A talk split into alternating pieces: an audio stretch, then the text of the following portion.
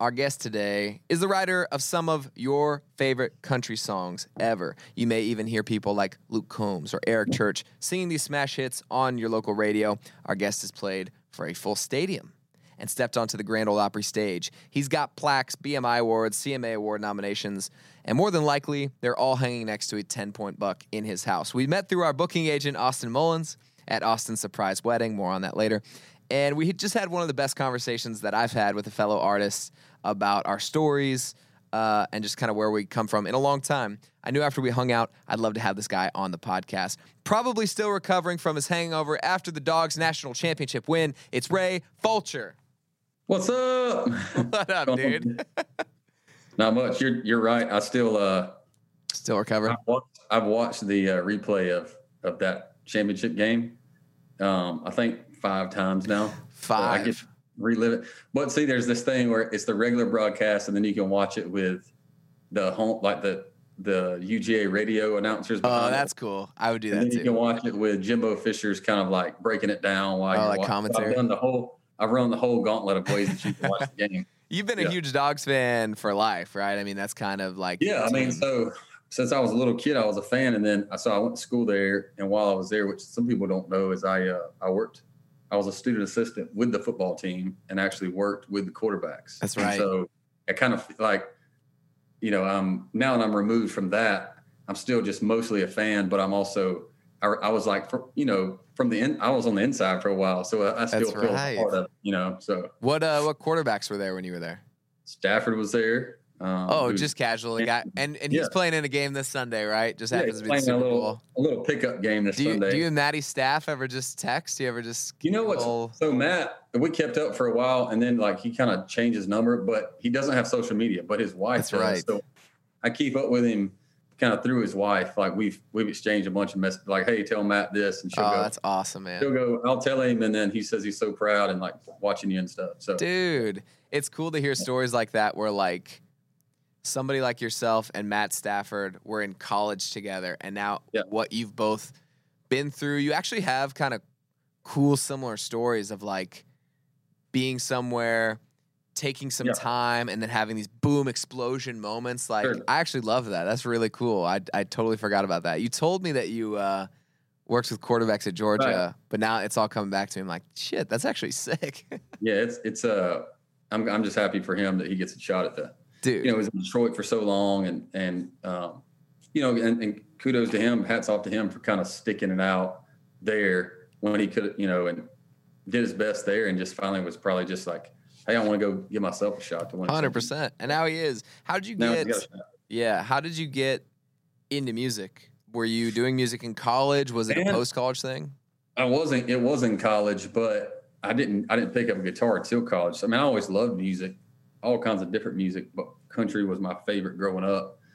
But it really didn't become a thing where I kind of thought about picking up guitar because I was so into music. But the thing that kind of that catalyst moment for me was I saw early Eric Church at uh, Georgia Theater there in Athens, and he. I remember just something about the way his show made me feel and the songs made me feel i just was like man this is this i'm like feeling this too much to not at least explore this. And you know when i picked up a guitar it was just going to be a hobby. But then next thing you know it's like well maybe i can uh, learn to play some songs. And it's like oh maybe i'll play some covers at the corner bar you know at the mexican joint downtown. Yeah, yeah. and then it goes to well maybe i can write a song. And next thing you know you're like i kind of want to do this you know? And so yeah. it's that process you know? Do we have scary similar stories? And um, that's why I connected with you so much. Like I felt like every part of your story that you were telling me, Yeah, I remember out. had. it was like, Mhm. no way, I'm the same way. Yeah. I feel Mhm. like we're the same way where it was a hobby, it was a hobby, and then you found writing songs. And that's kind of Yes. where it's like, oh, I'm addicted to this like a drug. Right. Like, tell me about those first songs that you wrote and that process of like falling in love with music.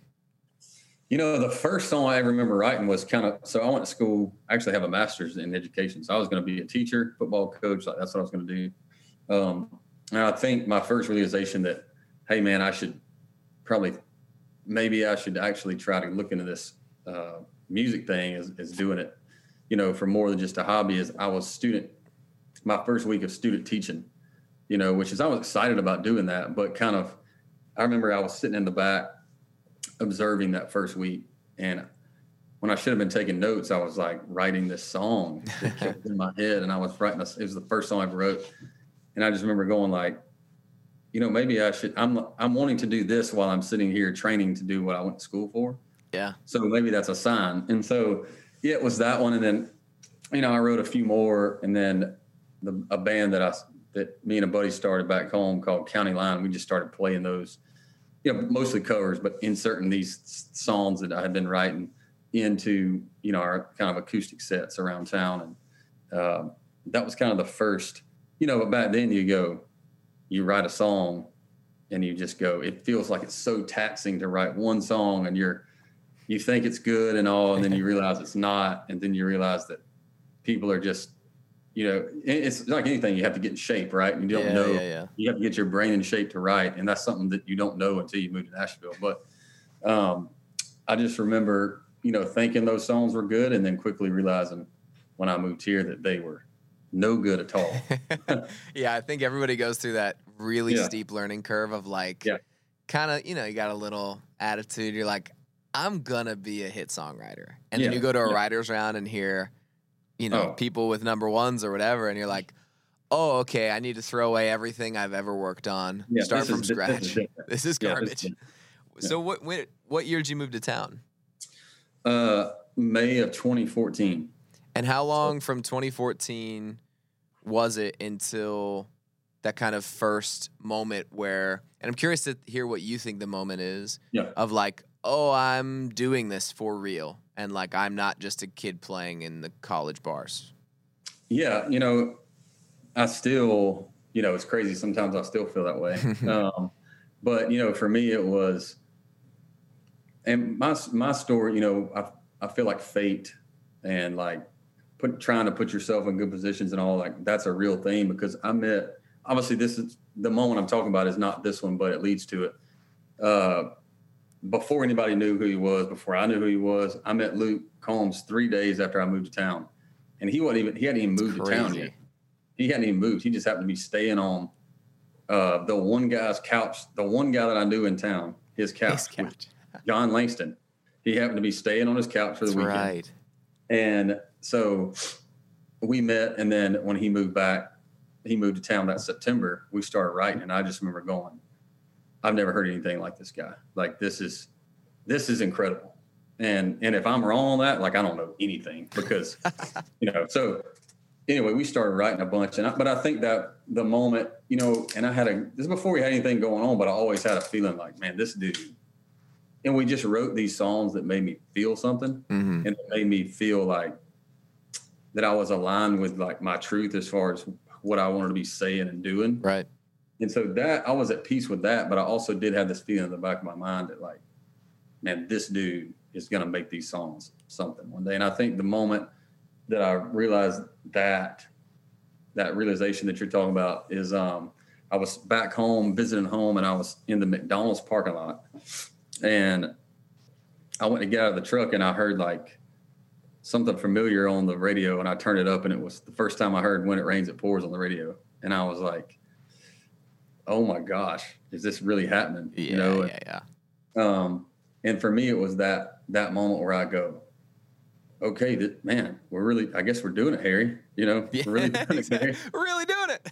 yeah so That's wild. So how long? Uh, so 2014 is when you moved to town. How long until the parking lot It- moment? It was so I moved in May of 2014, and it was June of 2017 when that song went radio. Mm. What is your? I mean, obviously you're an incredible artist as well, and you're probably moving to town. You're taking meetings. I'm sure you're getting a ton of no's on the publishing side and the artist side. Like, Mhm. what are those three years like as the new guy in town? Because I don't think a lot of people understand. It's really Oh. cool to have the parking lot moment, and it's Yeah. fun to tell the story how you moved to town. But Yeah, I think the, the in between just gets skipped over a lot of times, and I'd love to hear like your kind of take on that. Yeah. I mean, it was number one the scariest thing I've ever done was Mm. move because I didn't know anybody. Um, you know, it was uh, you know, that in between was very trying. And I mean, it's it's exhausting in a lot of ways because you've never like the number. Or you get so when you come to town, you already know. All right, the chances are way against me. Yeah. The odds, and then you get here and you see the people that are so talented and everything going on, and everything feels like it's moving at warp speed, and you're like, how in the world can I ever like can I can I compete? And so it's a lot of like questioning to yourself. And but I think um, those the first couple years was so kind of frustrating because even when we even when I would write a song that I was like, okay, if this isn't it, then I don't know what is. And that was it was still a no. Yeah. You know, yeah. and then even you know when I would record something or go play for somebody and feel super good about the meeting on the artist side, it was still a no. And so you go, oh man, what like am I just is it just like am I not good enough or is do I need to keep keep uh you know keep scratching and clawing and, and figuring it out because you know you get but then there's a thing in your head where you're like well you get 99 no's before the first yes well there's like yeah. I've got five of them so I've got 94 to go you know But that But is a cool thing- mindset that not a lot of people have, though, and I think Right. that's special. And I, th- I, I love. I felt that the first time that we talked, and Yeah. I, I do feel like your story of sticking it out and hearing a bunch of no's is really, really cool, and and that mindset is special, dude. Like that. Well, that's not a lot of people have that. For me, and I'll, I'll always say like when people go like, "What was the moment it kind of shifted for you?" And I remember a, a, a vividly remember a moment where Luke and I were both frustrated because we were both getting no's on the publishing side, the record side, and I remember we just were like, uh, "What do we do?" Because we feel like these are really good, and we don't know kind of what way to turn or Right. how to get better. And then finally, I remember we had a conversation. We go, "Hey, we don't really understand what we're doing wrong or what the blueprint is, or kind of like how to play the publishing game or whatever. So, like, what if we just really lean into what the type of songs and the type of music that we're going to be proud of, if Mhm. nothing else ever came from it?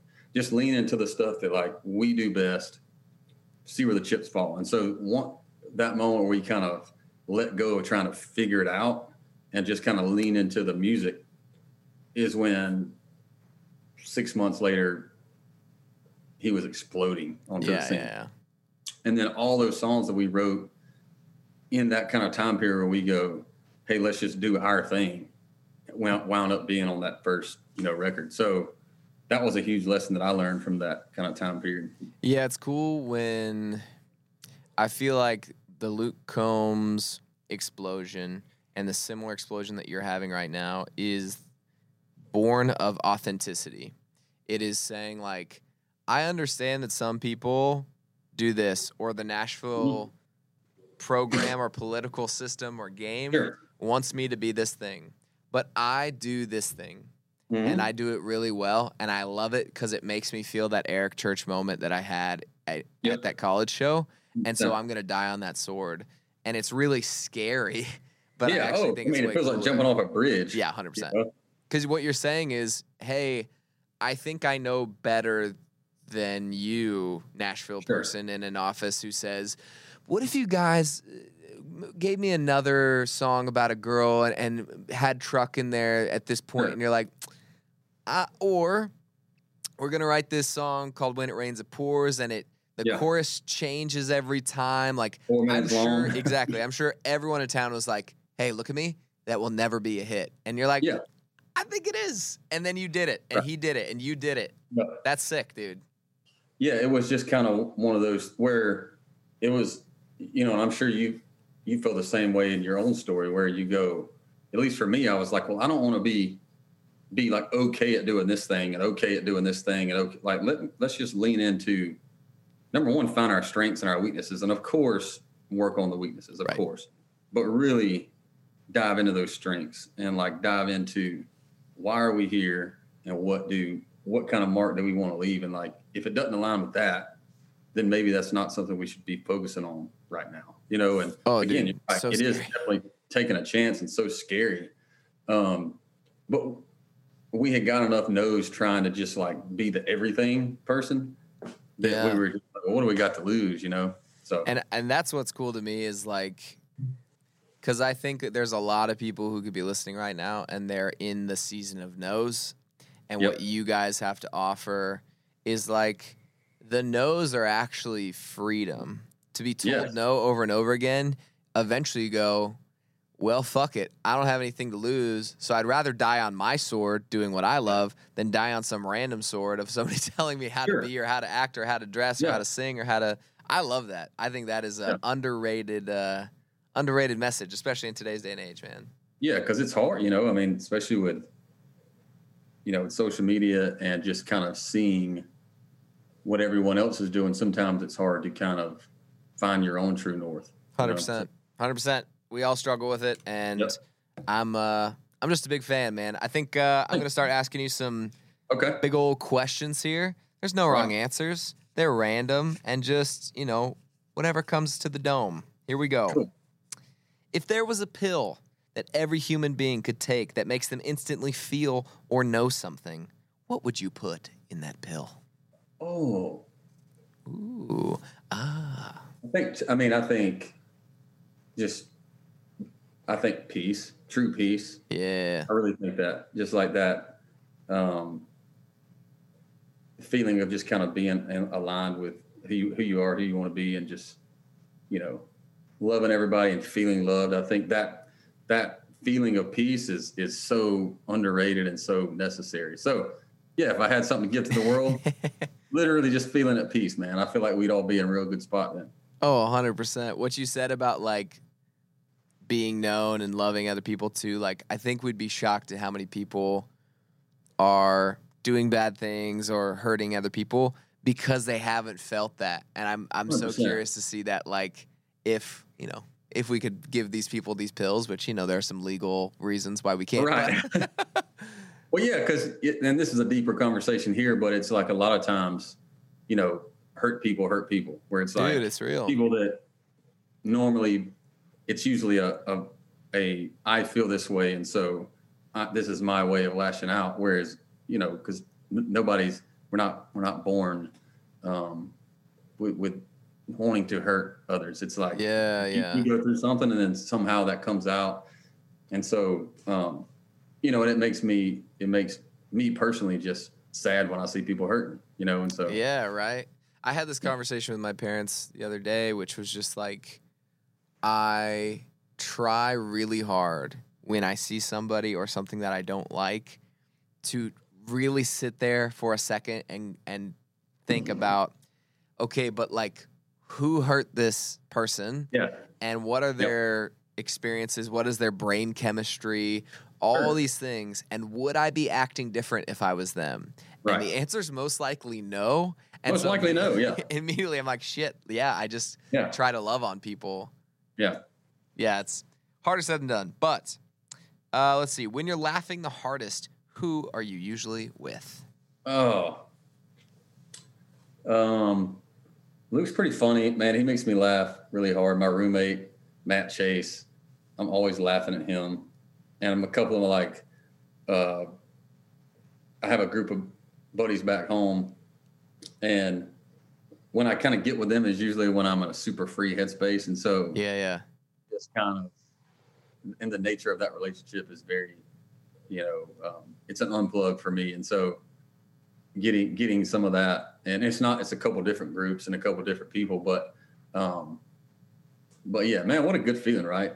oh When just, there's nothing better like those high school Yeah. or college friends who deeply know Yeah. you yep, and and they'll text you, dude, congrats on the number one. The next text is just a a roast. Yeah. You're like, total roast, yeah, yeah, exactly. It, you need it. You need it to Those feel the- normal and safe and sane. And no, dude, I, I'm the same way. I have a group of friends back home, and I always feel like so um, unplugged when I'm back home. That's Well, they a keep great you word. Too. They keep you just like, Hundred percent.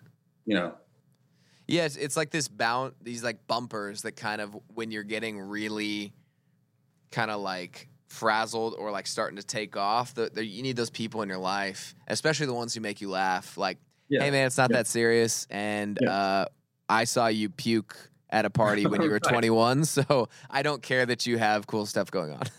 yeah, hundred percent. Absolutely. Do you have a mission statement? Do you have a mantra? Do you have anything that like you have tattooed on your body, written on your wall, something that you say or hear every day?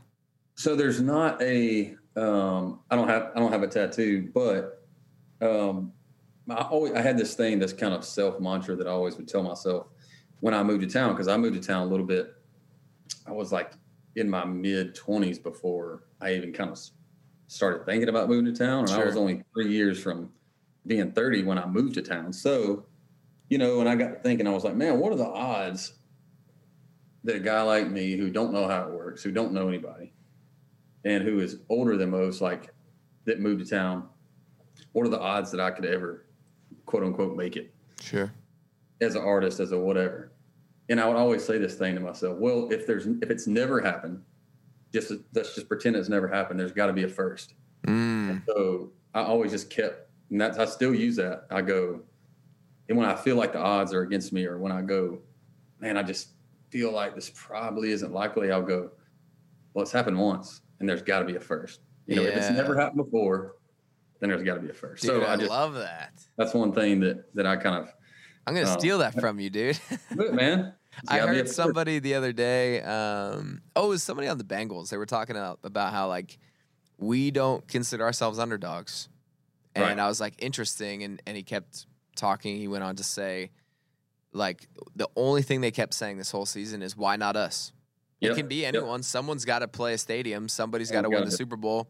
Why not us? We put in the work. We like Yep. that's a that's a really and I use this word in a good way, like dangerous mentality. You can Sure. start doing some crazy cool shit when you're like, it's got to happen. It's empowering, yeah. yeah, You know, dude, I love that. I was not expecting that. I I really love that. What do you think your younger self would say to you right now? He's he's gonna pop in the back door there. Yeah. and you could have a conversation. He knows everything that you've done. What do you think he's Yeah. saying to you? I think he would probably say because he knows he knows me and knows that that I um, sometimes undervalue the things that I've done and overvalue the things that I'm like going for. Yeah, And so I think he would tell me to slow down a little bit more than I do and to um and I, I think he would say, Hey man, the stuff you have done already is sort of beyond our wildest dreams. So if it all ended tomorrow, like you can still be proud of yourself. And I think sometimes I I struggle with like, man, there's just that next level or Yeah, there's that yeah, next yeah. like thing is, you know, I have a record deal now, but then it's like the next wins, you know, the, the big hit. And then it's Yep. the, whatever comes after that, you know? And so Can you get I three think- in a row? Can you get a triple play? Can you Yeah. sell ten thousand? I mean, dude, it never Yeah. ends, and It it's never literally the same So- shit I struggle with. Hundred percent. And so for me, I think he would come in and say like, "Hey man, you're just playing with house money now, so Yeah, enjoy it, enjoy it." You know, so it's cool because both of the things that we just talked back to back about are really good for me to hear. Which is like, why not me? And you're kind of playing with house money, which is like, yeah, there's no reason to be scared. There's like Sure. you, you kind of are already winning in a great way Yeah. because you put in a lot of work. So Yeah. enjoy it. The goal was not to get somewhere and then stress about getting to another somewhere. Because then it, like you said, it's perpetual. Dude, you know? it, it is perpetual. And I think we both had enough cool things happen in our life where you are at least one of those moments you aren't as happy as you thought you'd be. Uh, And you're like, this is weird. this, is strange. Yeah. Yeah. Have you ever had a moment like that where like you're sitting there at a number one party, or you're about to go out on stage, and you're like, I'm not feeling how I'm supposed to be feeling. Well, I think yes, and the reason is I think, and I've tried, I've like analyzed that before and gone like, That's why. I'm asking because I'm at I have that thought all the time, and I'm like, I think it's because when we are imagining it, all we're imagining is the joy that's attached to it. Mm. And there is that in that moment as well. But what we, I think what we don't take into account when we're dreaming about it or thinking about it is all the other stuff that's around it, which is still um, our humanness, right? Like our, our, our what's next desire, our anxiety about, oh my gosh, like I'm here now, what I do, all that stuff that's still around it, we don't take into account when we're, when we're just thinking, oh, it's just this monumental thing and like life's complete. yep, that's just not the way life works, but that's how our brains work when we think about what it will be like. I think you nailed it, dude. And I, I try so hard in those moments to be like, no, this is enough. This is cool. Right. It can also be Right. complex where like I can be happy and sad at the same time. I can be loving Yeah. where I am and be like, Yep. but I have a stomach ache or I'm really Yeah. tired or Well, I had to learn that two things can be true at once, you know, and that's the thing that I've had to learn because I drove myself crazy a lot. Of, if I ever felt that way of going like, you know, almost this, which is another deeper conversation, but almost this kind of sense of like guilt or shame about not Mm. feeling a certain way, and then I go, oh, I'm just also I'm just human, and so I think that yeah. that's what it is, you know. Yeah, so, just giving yourself that grace to be like, Yeah. yeah, I can is- feel all of it. yeah, That's I'm great. a, I'm allowed to feel all that. So, Hundred percent. What do you think that your superpower is? What do you think that you a part of you that's really undervalued or like or the thing that you know you're like, you know what? I might not be blah or blah or blah, but I'm a damn good XYZ. Yeah. Um, so I feel like I am a. I would like to think that I'm a. Trem- I try to be a tremendously good listener, Mm. um, and a detailed listener. Um, and I don't know if that's undervalued or overvalued, but I you know, think as- that's undervalued, especially today. yeah, um, I, I try to be, and you know, as far as as far as my, you know, in my artistry and songwriting stuff, I mean, I think, I mean, one thing I don't know this about myself, but Matt sometimes will say to me, um, he's like, you're, he's like, you're really good at, at, he's like, when I hear you explain something or in a like in a lyric, Mm. I can like actually see it because you put details in there that allow me to see it. right. And so there's a lot of people good at that, but and I've never stopped to think, but I'm just taking Matt's word for it that hopefully I'm good at that because that's I really like cherish that about say like Eric Church's writing, especially that early stuff. I could just kind of like see it, oh yeah. and that's what I strive to kind of to paint that to paint a picture with words. Um, you know, and not that every song's like should be a, a bluebird song, like a you know Sure.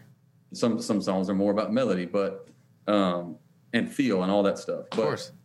I would like to think that that's something that I am that I uh, am decent at. So, Yeah, well, and and really good songwriting is just really good listening. It's really good Yeah. paying attention to the world Sure. around you because everyone has been through a breakup, but as a Yeah. songwriter, Mhm. you go, you know, like I'm just trying to think of a cool detail, like, and that grass ain't even grew back where I used to park my car, whatever, like Sure. whatever that Sam Hunt lyric is. It's like that's a great. See, it's like you see that. Correct. And and the visual, instead of saying, and this is why I was so attracted to country music over anything else, is because I'd hear songs like These Boots by Eric Church and go, Holy shit, this guy just Yeah. gave me a movie in three Yeah. minutes. Yep. And pop Yep. music to me, the difference between country and pop is often, not always, that pop music seems to be the soundtrack to the movie, and country music is the script. Is the movie? Oh, like- oh yeah, I love that. It's like more than Great. once to save my ass from those cops and two like Dude, that's the fucking I see Eric Church running away from blue and red lights. He Yes. used very minimal word economy, yet he told a full scene Told of a movie. thing. Yeah. Exactly. And all of that is listening. That is listening and paying attention to your surroundings. So I think underrated. Well, thank you. I mean, I would say, and if there's one thing where I think it's a, it's a blessing and a curse, is I feel like I'm sometimes hyper aware of when someone walks in a room how they feel, Mm-hmm. and so it's it's great because I'm like, uh, you know, I can be knowledgeable about that and go, okay, I'm sensing this, and then there's an opportunity to maybe talk about it or not, just being able to sense it so I can Yeah, yeah. their interaction. But on the other side of it, it's the same thing. I'm so I'm like so aware of that that that I'm some then then thinking about it, going like so and so is I they're off. Something's going on. Yeah. It's torture. Yeah, yeah. And so uh, I, I do I do feel that and know that about myself. But um, but you got to be careful even then to not kind of take everyone's everyone's weight and put it on Sure. yourself. You know. So Feel everyone else's problems for Yeah. sure. All right. what is one of the biggest butterfly effect moments of your life? You know, where like that, if if I didn't go to that right, or if so and so didn't cancel, or do you have any stories like that? Yeah. Um, you know, I think about that was when I met Luke because John was John was the only guy I knew in town, but I also kind of on a whim just texted John. It was my third day in town. It was my birthday, Oh, and wow. and I was going to kind of sit at home and go, you know, I don't know anybody, so but I only met I had only met John once, but I just remember texting him going, "Hey, I know you just moved to town too. It's my birthday. I know you don't know me that well, but do you want to go do something?" He was like, "Dude, I don't know anybody either. Let's go." it was that night when he goes, "Hey, I got to get back to the apartment. I got to let my buddy in who's staying on the couch." That happened to no freaking Yeah. way. Yeah, so that's how. That and happened. imagine you don't send that text, and you. Right. I mean, you probably would have met Luke anyway, but, But- that night had to happen for that reason. That's But that night, I got I got to meet him before we got to know each other. That night before he moved to town, and it was just kind of us Mhm. versus running into him later on at Tin Roof Revival when maybe we didn't strike up that same connection. So Sure. that's one example. Um, there is a songwriting example that I always go back to is uh, which is probably is maybe my favorite song that Luke's recorded that we've cut or that he's cut. But uh, the day we wrote "I Got Away with You," I woke up feeling terrible and just wasn't like a COVID thing. It was just like I was my stomach was hurting. I just felt bad. I've been writing like crazy and was just burnt. hmm And I just remember going like, Lord, just show up and like, even if it's your B game, like Luke at least sing something really good. Yeah, you yeah, know? yeah. So, and then it ended up being that day, and I, I mean, I was so close to canceling. You oh know, my so- gosh, yeah. Those those moments in life where I've done the same thing, or I've had somebody cancel, and then you kind of like conjoin two rights or something like Yeah. that, and you'll Yeah. get one of your favorite songs, and you're like. "Whoa, what would have happened?" Yeah. Or do you ever think about this? Like, you pitched an idea, let's say to Luke, and Yep. you could have pitched that idea like two weeks earlier to somebody else, and it's just a voice memo that sits in everyone's phone versus being a number one, versus Yeah. being played to a stadium. That's Dude. insane. crazy. It's all the stuff, man, that you think about. I mean, if if you know, an if then or what it, you know, phew, that game can go forever. But yeah, those are those are a couple that I'm very thankful for. Yeah, 100%, I'm sure. All right, dude, you've been awesome. I'm going to ask you just one more question. Yeah. And uh, just again, I, I really hope you know how big of a fan of you I am. You're just one of the people. Um, Thanks. Since I met you, man, I got to uh, see. Man, it was funny. Like after that day, I started kind of noticing. Man, it was so much was happening and is happening in your career. So super proud of you and like some of the stuff that you were saying that day. It was like some of your frustrations. Like I finally got to see like the breakthrough shortly after talking to you about it. So yeah, dude, Congrats, thank you so much. Thanks. Yeah. It's cool to like come up with with cool people. It just makes me super happy. So. Uh, we we need to write a song and we need to hang out more and all the things. we do, we do, buddy. Absolutely. One more question for you, and I'll let you get out of here. Is there a time in your life where you felt like I'm doing exactly what I should be doing? If so, when? Did you have that moment where you're like, whoa, I was born to do this?